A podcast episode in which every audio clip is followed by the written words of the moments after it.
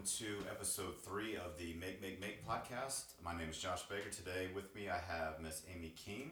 Um, Amie, why don't you tell us a little bit about yourself and tell us kind of some of the art projects that you're working on right now? Okay. I have a degree in theater and I have a master's actually in art museum education. And they're two degrees that everybody always laughs at me and says, How are you ever going to use those? Well, two and a half years ago, I figured out a way. I currently have an art exhibition that is about human sex trafficking, another thing that people kind of look at me horrified when I say that to them. But when they actually see the show, they're they're very surprised and they realize that this really is a big issue. So that's what I've been up to recently. Yeah. Can you tell us uh, the name of the show and kind of where the people could see that? Yes. Artifacts of Human Trafficking is the name of the show, and it is scheduled to be at Girl Scout of Central Texas headquarters in May. But right now, we're just kind of in a wait and see position for that. But that's where it's scheduled to appear next. But right now, if you want to see some of the works online, you can actually go to a online exhibition that my daughter created for her Girl Scout Gold Award. and you can try out some of the activities for 10 to 17 year olds to go with the artwork. It is a non graphic show. So it is fine for all age children to see. My nine year old has been seeing it since he was seven. Okay. And they're all based on three words isolation, desperation, and deceit. So nothing is really in your face. Uh, you will get out of it what you, your life experience, what you have seen, and what you feel when you look at the artworks. Yeah. And tell me, it's traveled through, through a few states. Am I? It has, Yeah. yes. It has gone all around Texas. It has been to Missouri and Arkansas as well, and then back through Texas on its way back to Austin, and it's been going around Austin for about the last eight months. Wow. I mean, full disclosure, I do have one picture in it. So um, when Amie brought it up to me, she goes, "Hey Josh, can I can I use this photo that we did out in the desert?" I said, "Yeah, sure." And I thought it was going to be a one-time thing, and that frame and the print have now disappeared into somewhere into the ether. Uh, I I thought it was going to be a one time thing too, or actually a three time thing. That was the plan. It was going to go three places in Austin, but it went from the gallery in Austin on 6th Street Mhm. straight to Baylor. right. And it just went from there. I had no idea it was going to be like this. It was pretty amazing, and it's been pretty exciting, and it's just kept moving. So so let's talk more about that, right? You know, we set out with intentions to to create art, to create an experience, and then it left your hands, right? It went out into the world. Yes. What was that like? What was the reaction like? What was the first reaction like? And kind of ha- has the reaction changed? I think the reaction has actually stayed the same. What's interesting to me is that there's still people that need to hear the message that human trafficking is real. Sure. But you're exactly right. When you finally let it go, you put it out in the world, you don't know what to expect always. You think it's great as the artist, you're excited, it's fed your soul, you're pumped. The opening at the gallery on 6th Street at Lincoln Penn was fabulous. Lots and lots of people came. Of course, all my friends are here. All of y'all were there. The artists were there. Everybody was, even one of the artists that was from Mexico came. So it was great. It was this wonderful feel. It was an exciting night. Then after that, you don't know if anybody's going to come to the gallery to see it again, Sure. What's going to happen. And so I had said to myself, let's see where this goes. Let's see how it does. I'm going to work to set up maybe a church in Austin for it to go to next, and then maybe um, a community organization, and that's going to be it. But this one caught fire, and it really did take it out of my hands, as you said. And I didn't know what to do with that at first because people were calling me and emailing me and saying, hey, we want to have this. What does it take to get it? And at first, they were willing to pay. And as we've gone on and on, that has gotten a little more where it's harder. They don't know where they're going to get the money. And, and this is a grassroots zero budget project. Right. And so the money that I'm talking about is just to get it somewhere. Right. It's not profit at Just all. transportation It's costs. just transportation costs. So I did learn a lot about that. I have worked with a lot of people. I have developed a really in-depth packing list if they want to get it themselves, and I've allowed a lot. You know, I've had to just put it out there and allow people to take it and not worry about it. How many pieces are we talking about? 14 pieces. 14, okay. Mm-hmm. And what size for people who've never seen it? You know, does it take back of a pickup truck? Does it take a U-Haul truck? Like what size? It takes, and I'm trying to remember the exact dimensions, but I think Roughly. it's an eight foot enclosed trailer Okay. to take so it pretty big volume. somewhere. It's a pretty big volume because of my piece, the isolation room. Right. Uh, one side of it is seven feet long. Right.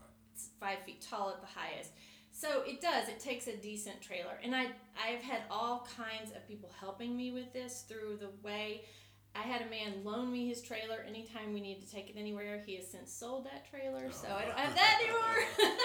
I am looking now, of course, to make it into a 501c3 because, mm-hmm. again, as you said, when this kind of gets taken out of your hands, you're not always sure where it's going. And I think this will keep going, but I need to find the financial support so that it's no longer just that grassroots zero budget.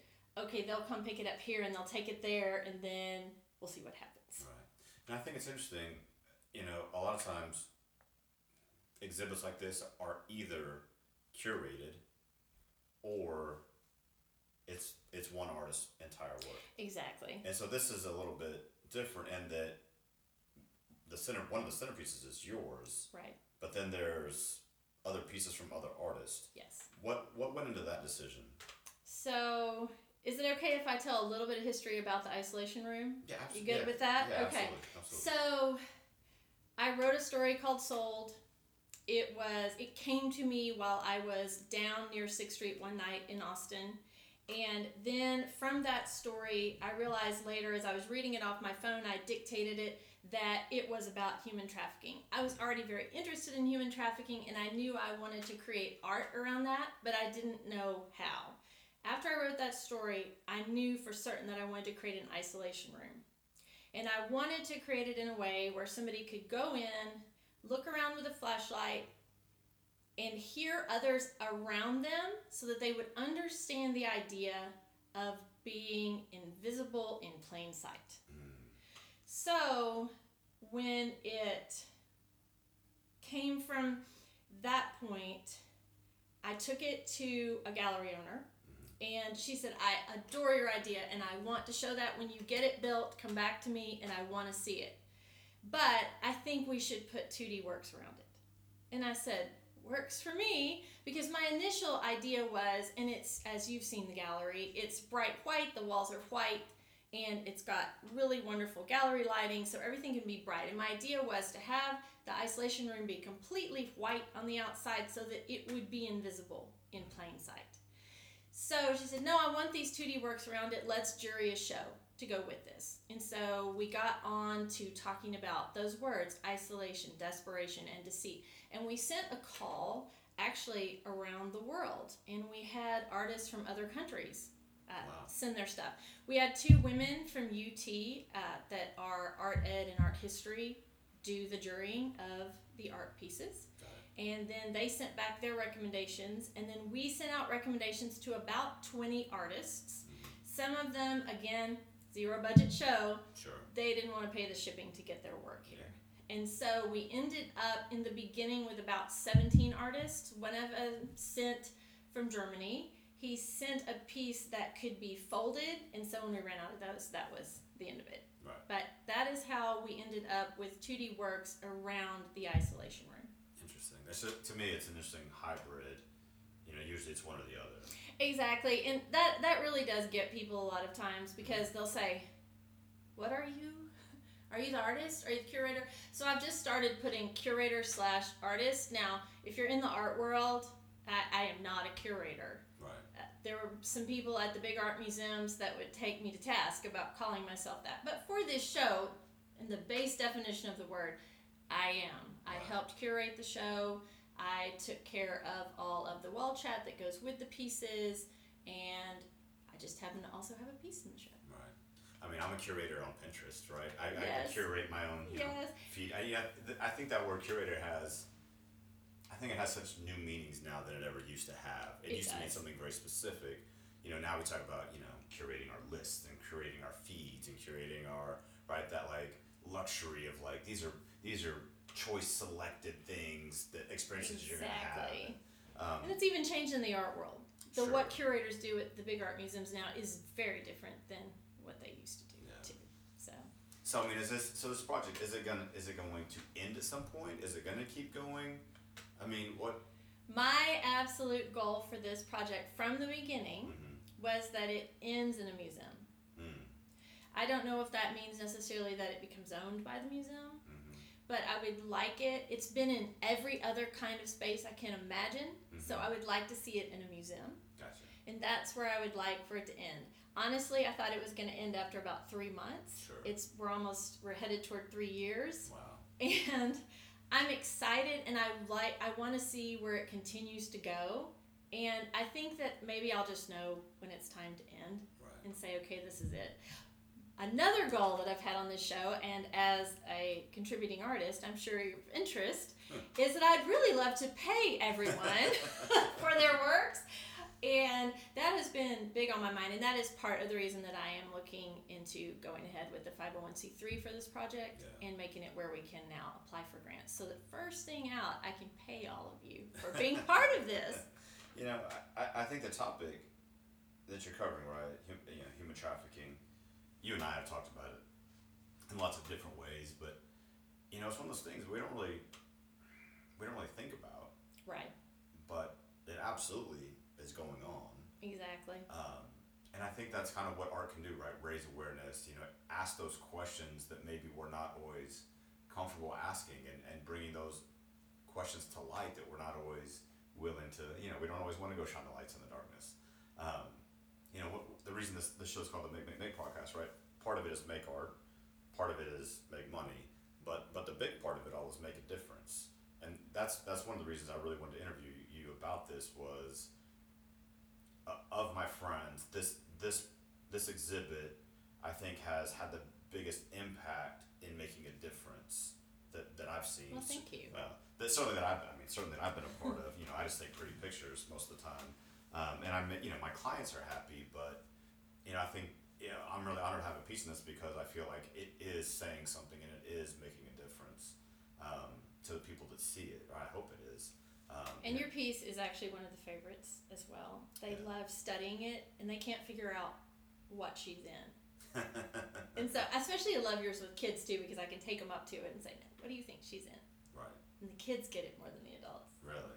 We'll let people come see it, see if they Okay. can Yeah, figure we'll, it we'll put some links up in the show notes about about where everything is. So I guess my next question would be, you know, for people that are starting out, for people that that have created art, I mean, are galleries still viable? Is that is that something they should aspire to? Galleries are still viable, especially if you're in an art-driven place. Okay. Austin is a very art driven place. Round Rock is a very art driven place. Mhm. So if you're in the central Texas area, there are lots of outlying co- counties around us too that are really, really interested in art and bringing more art into their cities.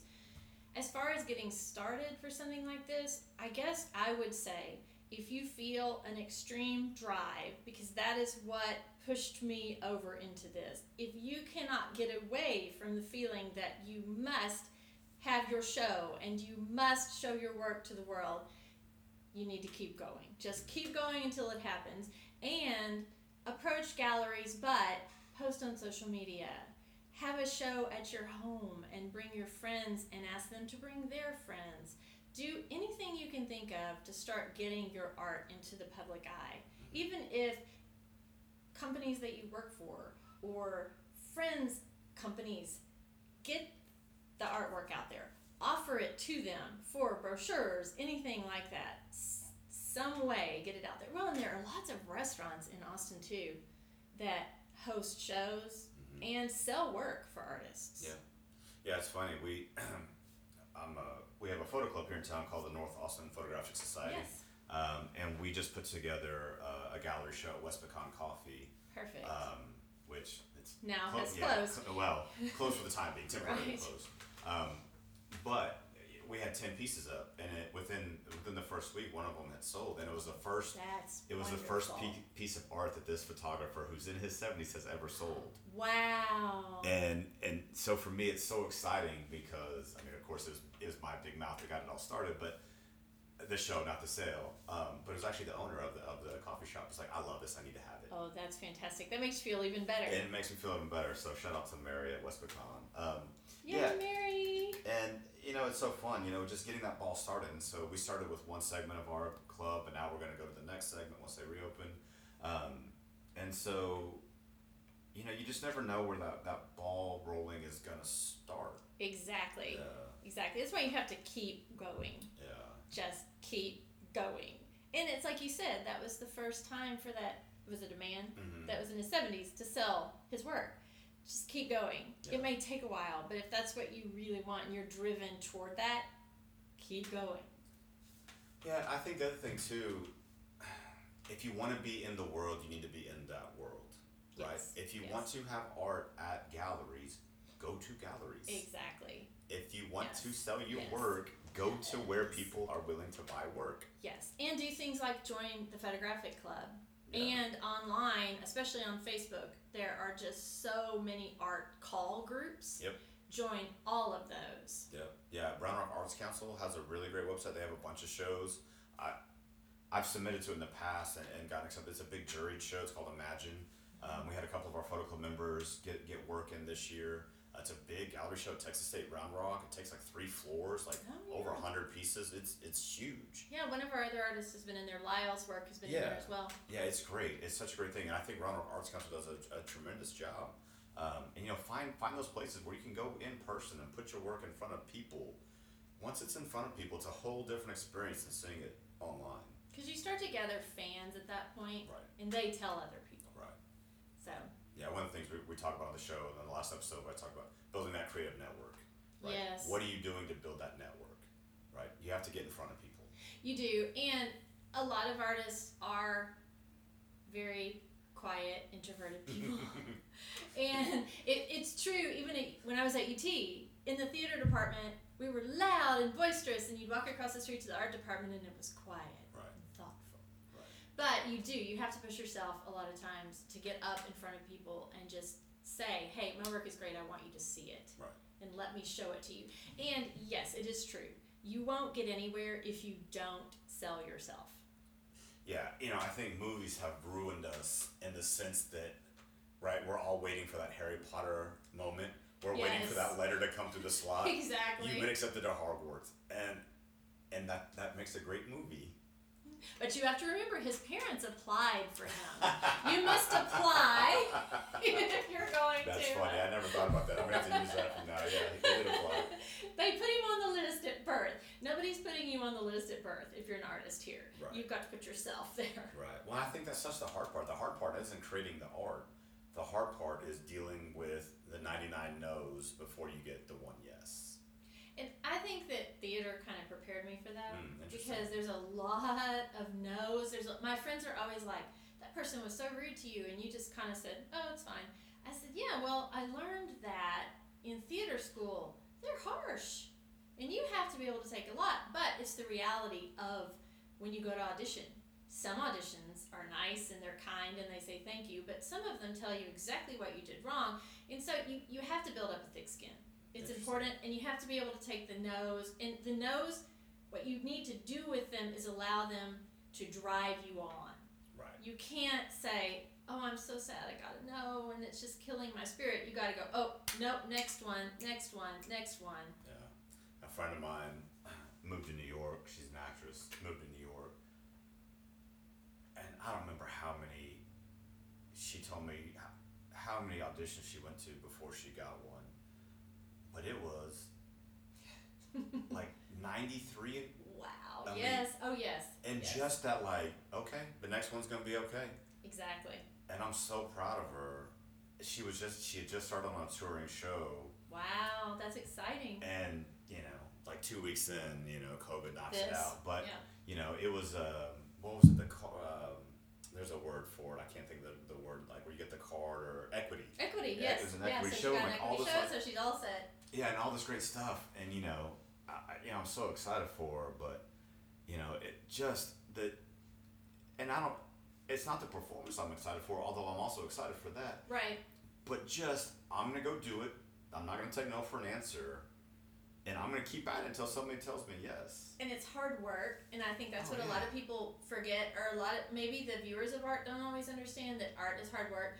This one professor at ut was amazing. She was a super well respected art historian and everything and she had people in the gallery one day and they were looking at one of them in the blanton and then you know that looks like somebody just threw paint at the wall and she's they were griping about it and she said you know what usually it's the idea that takes so long actually doing the work may not take you very long. So you need to mm-hmm. remember that. And you need to remember that it's it's always hard work and, and other people are going to judge you. They're going to like your work or not. Right. And you can't let that stop you. If Yeah. you feel like you've got something, you can't let that stop you. Yeah, I, I'm blanking on the guy's name, but Blanton just had it as well a couple years ago. He he was one of the, the first to kind of try to separate the the hand from the idea, and so he would send museums instructions, and then they would have to. The installation was them Them doing it. them doing it, or students doing it, or interns doing it, or public doing yes, it, yes. and, and there was some ambiguity to it, so that every time it was done, it was done a little bit differently. Different. But the idea was his. The execution was whomever's. whomever does it. And that's been something that's been interesting about this show too, because the execution of this show has been different every single time. Interesting. Because we've moved from a gallery to a department at Baylor to a church to a rescue organization to a church to there. It's been in so many different spaces, and it's been hung. I try to go and hang it. But it has been hung by other people, so there's always it, it changes as it goes, and I've really actually enjoyed that. I wasn't sure how I would think feel about that because I'm very organized, but I've liked it, and I like that it fits in different places. Yeah, I, I, I really like the idea of it being different every time, another disclosure, I, I photograph for the Blanton four or five times a year. They've been one of my clients for 11 years, and every time I go in, it's a little different. The shape Right. changes to fit the art over and over and over again, um, and in different ways, and in different contours and different textures, and it's. I don't think people really understand how big of a team and how much work goes into putting, you know, their level of, of exhibits together. Exactly. All of the wall hanging pieces, all of the note cards, all of the press and the advertisement and And the facilities people that are fixing the walls from the last show and Oh my moving gosh. walls as they need them, and it is a humongous undertaking. Now the point of their work is to go unnoticed so that the art stands out. right, you know, I always liken it to being a baseball umpire, right? If you notice the umpire, something went wrong, exactly. right? If you notice a hole in the wall from the last show, you know, somebody didn't do their job. But if, if the game Oops. just flowed, yeah, but if the game just flows, they did their job really well. And so it's hard to take credit when nobody notices you. Right. Yeah. Right. Interesting. Um, so we're running up uh, to about 25 minutes here. I don't want to talk too long. Brevity is the soul of wit. Amie, there. How can people find you? Uh, how can people follow what you do? Is there any place you want to send people to go? Oh yeah, I'd love to send them to the website. I figure it's better if you post it, but I'll say it. Yeah, go ahead and say it. It's amystoneking.com slash artifacts, but it's A M I E S T O N E K I N G dot com slash artifacts. Great. Anything else you'd like to? We'd love to have you book the show if you're interested. As you've Awesome. heard, it can go in all kinds of spaces, and we have lots of educational materials to go along with it. So thank you so much for having me today, Josh. Oh, you bet, you bet.